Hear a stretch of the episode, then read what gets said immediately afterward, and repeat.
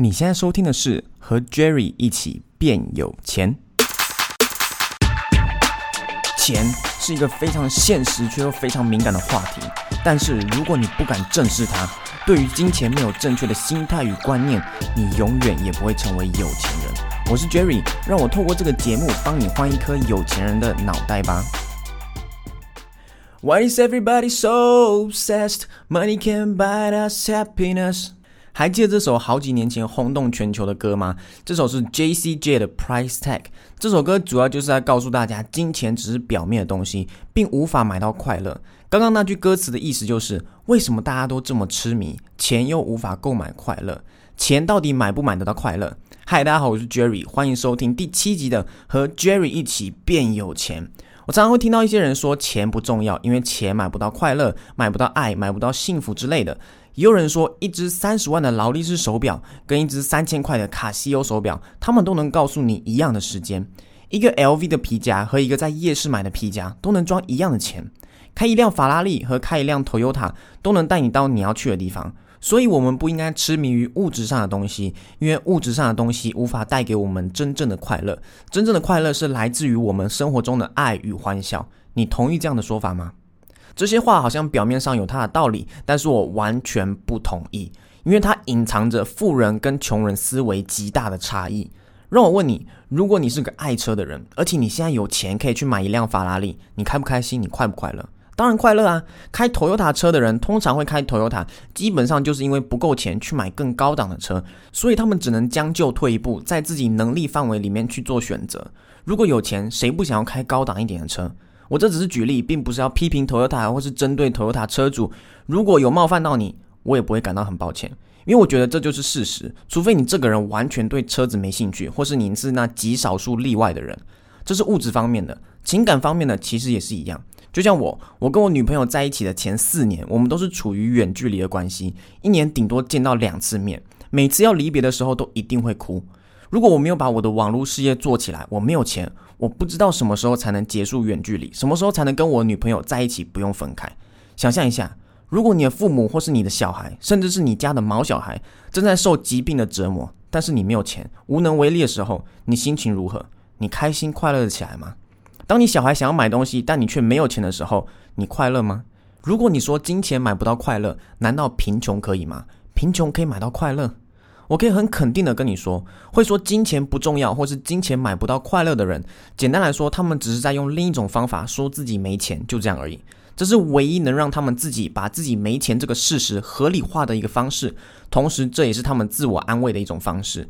又或者你可以说，这是他们为自己没有能力去赚更多钱事实所找的借口。我不怕得罪任何人，因为这就是事实。这有可能是你，有可能不是，你自己心里清楚就好。所以不要再说什么金钱不重要，或是金钱买不到快乐，因为没有钱，很多事情你根本快乐不起来。既然这样，你就不要再自欺欺人，用这些消极的文字来安慰自己，为自己找借口了。比尔盖茨说的很对，如果你出生贫穷，那不是你的错；但如果你是贫穷的死，那就是你的错。我知道这时候有些人可能还是会觉得说，可是有钱人不一定快乐啊，有钱人可能心里很空虚、很寂寞之类的。又或者极端一点的，也有人会觉得说，有钱人就是贪婪、爱钱，有钱人品性一定不好，而且他们一定是透过关系甚至是诈骗等等。有些人会说，我宁愿快乐也不要有钱，我宁愿健康也不要有钱。这个问题其实就是在问，我的右手比较重要，还是我的右脚比较重要？当然是两个都重要啊，为什么不能两个同时拥有呢？难道你觉得说你同时拥有右手和右脚就代表你很贪婪？同样的道理，我相信我们每一个人，尤其是像现在你正在收听的人，我们都可以同时拥有健康、快乐、时间和金钱，这些东西都很重要。我们可以同时拥有它们，并不需要去做取舍。这其实就是两种完全不一样的思维，一个是限制型的思维，一个是丰盛思维。我们英文叫做 abundance mindset。其实这也是富人思维的一种。当然，每个人刚开始可能都会经历一段过程，是需要牺牲时间与健康去换取金钱，这都是很正常的。但是你必须相信，你可以拥有所有你想要的东西，而且你是值得拥有的，只是需要努力和时间。如果你没有这样的想法，反而内心是去嫉妒有钱人，不喜欢有钱人，甚至是憎恨有钱人，那我问你，如果你本身内心就讨厌有钱人，请问你觉得你自己有可能成为有钱人吗？不可能嘛，因为你不可能成为你自己讨厌的那个人，有没有道理？所以，如果你想要变有钱，你首先要先喜欢有钱人，发自内心的喜欢，这样你才会敞开你的心胸去学习如何成为有钱人。有些人虽然嘴巴上不说，但是内心深处多多少少还是对有钱人有偏见。像我自己，我是非常喜欢有钱人的，因为我想要成为有钱人，我也知道成功都是有迹可循的，所以我都会敞开心胸，尽量去学习。同时，我也可以很大胆的说，我爱钱，因为老实说，谁不爱钱？爱钱并没有错，但是现在社会已经把爱钱归类为一个负面的词汇了。如果你不爱钱，那你也不会拥有太多钱。所以爱钱并没有错，钱不能直接买到快乐，钱本身的目的也不是要买快乐，钱主要的目的是要帮助你解决问题，解决那些会让你不快乐的问题，并且使你的生活更舒适、更快乐。当你有足够的钱之后，一般人都会想要去帮助别人。这帮助可以是知识上和技术上的帮助，像是去分享、去教别人；也可以是金钱上的帮助，像是捐钱。在帮助别人的过程中，我们也会得到另一种快乐。你可以说它是一种满足感，或是成就感。就像世界第一潜能激发大师安东尼·罗宾说的。贡献 （contribution） 也是我们每一个人的其中一种需求。有些人会说，我就算没有钱，也可以帮助别人呐？是没错，没钱有没钱的办法可以帮助别人，但是你能力还是有限。你要帮助更多人，还是需要钱的。